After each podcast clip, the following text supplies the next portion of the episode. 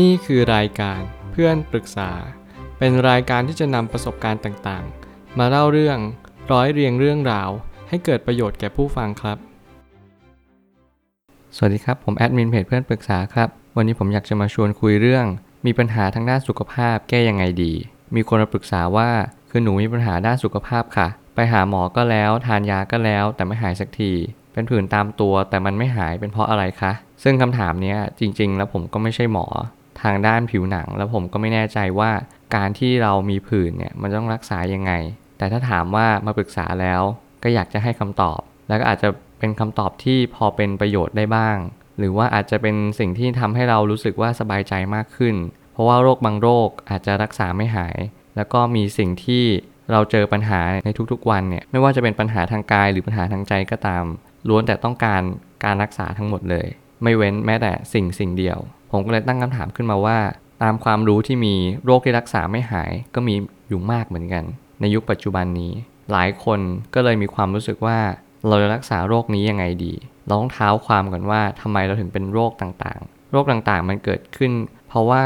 อาจจะเป็นเพราะว่ากระบวนการภายในของร่างกายเราด้วย บวกกับปัจจัยภายนอก ซึ่งบางครั้งเราไม่สามารถจะบอกได้เลยว่า มันเป็นเพราะว่าตัวเราเองหรือเป็นเพราะว่าสิ่งภายนอก ถ้าเกิดสมมุติเป็นจากตัวเราเอง การรักษานั้นก็ค่อนข้างยาก เพราะเหมือนกับว่ากระบวนการของ DNA เราไม่ค่อยสมบูรณ์ การก่อร่างสร้างพื้นฐานในร่างกายเราอะไม่แข็งแรงโดยเป็นทุนเดิมอยู่แล้ว ยิ่งเราเจอสิ่งภายนอกที่มันมีปัญหา มันก็ยิ่งมีปัญหาเข้าไปใหญ่ กลายเป็นว่าสุดท้ายแล้วสิ่งที่สำคัญที่สุดคือพื้นฐาน ถ้าเกิดสมมติคุณไม่มีพื้นฐานที่ดี บอกเลยว่ายากจริงๆ ที่เราจะดำรงชีวิตอยู่อย่างมีความสุขได้ สิ่งหนึ่งที่สำคัญ คุณควรที่จะมีร่างกายที่แข็งแรง อะไรเป็นเหตุให้ร่างกายนั้นแข็งแรง คุณก็ต้องทำสิ่งที่เรียกว่าบุญบารรมี แล้วก็การงดเว้นการฆ่าสัตว์ อันนี้พูดถึงอดีตชาติเลย เพราะว่ามันเป็นสิ่งที่สำคัญมาก บางคนเกิดมาก็ป่วยแล้ว บางคนเกิดมาไม่แข็งแรง อย่างเช่นผมเป็นต้น ผมไม่ได้เกิดมาแข็งแรง โดยทุนเดิมอยู่แล้ว จริง ๆ เป็นโรคที่อาจจะเขาเรียกว่าอ่อนแอง่าย เม็ดเลือดแดงของผมไม่ได้สมบูรณ์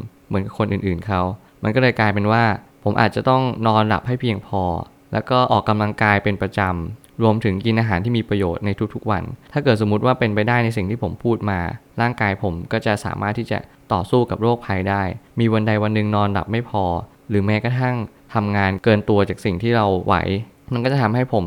ล้มป่วยแล้วก็มีโอกาสทรุดโทรมได้ง่ายมากๆ กว่าคนอื่นทั่วไป คือเอาเป็นว่าร่างกายอ่อนแอกว่าคนปกติ ซึ่งตรงนี้เราก็ต้องพยายามก่อนว่า เรามีจุดไหนไหมที่เราพอจะช่วยตัวเราเองได้ก่อน ก่อนที่เราจะไปพึ่งพาหมอหรือว่า พึ่งพายา บางโรคอาจจะรักษาด้วยการใช้จิตบำบัดนั่งสมาธิและลดความเครียด สิ่งที่สำคัญเลย สิ่งที่ผมจะเน้นย้ำเสมอคือให้เน้นจิตบำบัด คือการรู้ใจรู้ตัว แล้วก็การมีสติระลึกรู้ ตรงนี้สำคัญมาก การฝึกที่จะนั่งสมาธิ บางครั้งการที่เราปรับเคมีในสมองให้มันสมดุล หรือแม้กระทั่งปรับความรู้สึกให้มันค่อนข้างสมมาตรกันเนี่ย มันทำให้เรารู้สึกว่าเรามีความสุขในชีวิตมากขึ้น ถึงแม้ร่างกายเราอาจจะไม่ได้เป็นอย่างที่ใจเราต้องการ แต่อย่างน้อยใจเราก็อาจจะมีความสุขมากขึ้น กับการที่เราเห็นมันยอมรับมันแล้วก็เข้าใจว่า เออ เราต้องอยู่กับโลกนี้ยังไงบ้าง บางครั้งเราไม่สามารถหนีได้ เราก็จึงต้องยอมรับมัน และบางครั้งความเครียดอาจจะเป็นสาเหตุหลักในการเกิดภาวะขาดสมดุลในร่างกาย คุณจะต้องระลึกรู้เสมอว่า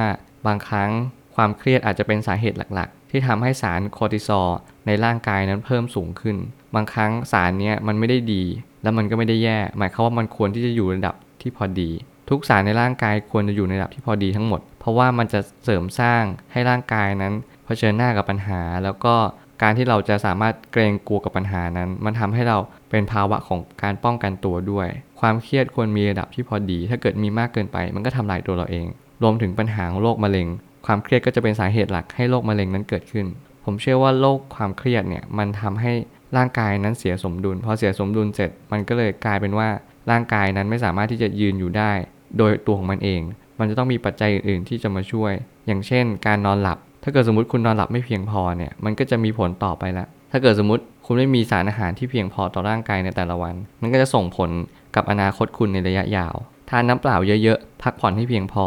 ทางแก้เบื้องต้นของทุกโรค หลักสำคัญเลยก็คือ คุณดื่มน้ำวันละ 8 แก้วหรือเปล่า เป็นอย่างต่ำดื่มน้ำเยอะดีกว่าดื่มน้ำน้อย เพราะว่าดื่มน้ำเยอะยังไงเราก็ ออกมาทางปัสสาวะอยู่ดี ไม่มีปัญหา แต่เกิดสมมติดื่มน้ำน้อยปุ๊บ มันจะดึงน้ำในร่างกายมา มันทำให้เราอาจจะเป็นลม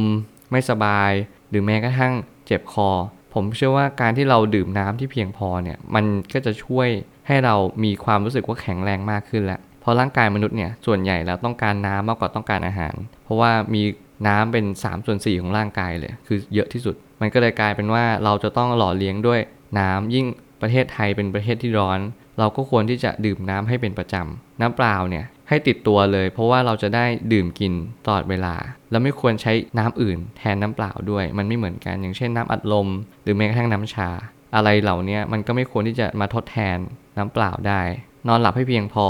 อย่าลืมว่าการนอนหลับเป็นสิ่งที่สำคัญอย่างมาก ถ้าเกิดสมมติคุณนอนหลับไม่เพียงพอ บอกเลยว่าอาการที่คุณจะมีปัญหาเนี่ยมีมหาศาลมาก ไม่ว่าจะเป็นโรคอ้วนโรคความเครียด โรคเบาหวาน หรือแม้กระทั่งโรคหลอดเลือดอะไรก็ตาม คุณสามารถที่จะเกิดขึ้นได้ทันทีที่เมื่อไหร่ก็ตามที่คุณมีจุดอ่อนของตัวเองอยู่แล้ว แต่ละคนก็จะมีโรคแตกต่างกันไป เพราะว่าจุดอ่อนแต่ละคนไม่เหมือนกัน และสุดท้ายเนี้ยอยากจะฝากว่าลองปรึกษาแพทย์เฉพาะทางดู เพราะอาจจะมีทางแก้ไขที่ตรงจุดมากที่สุด ผมไม่ใช่แพทย์ ผมไม่แน่ใจว่าการที่เราจะรักษาผื่นหรือรักษาแต่ละโรคเนี่ยมันเป็นยังไง แต่ผมจะบอกพื้นฐานที่แพทย์ทุกคนก็จะบอกกัน ก็คือให้แก้ปัญหาที่ใจก่อน แก้ปัญหาที่ตัวเอง ประพฤติปฏิบัติตัวให้ไม่มีเหตุให้เป็นโรคโรคนั้น อย่างน้อยเปิด Google ศึกษาหาข้อมูล อะไรทั้งหลายเหล่านี้มันทำให้เรารู้ว่าเราไม่ควรทำอะไรในแต่ละวัน และเราควรทำอะไรในแต่ละวัน ผมเชื่อว่าทุกปัญหาย่อมมีทางออกเสมอ ขอบคุณครับ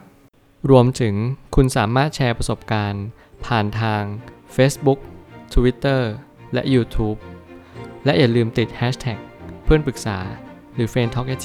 ด้วยนะครับ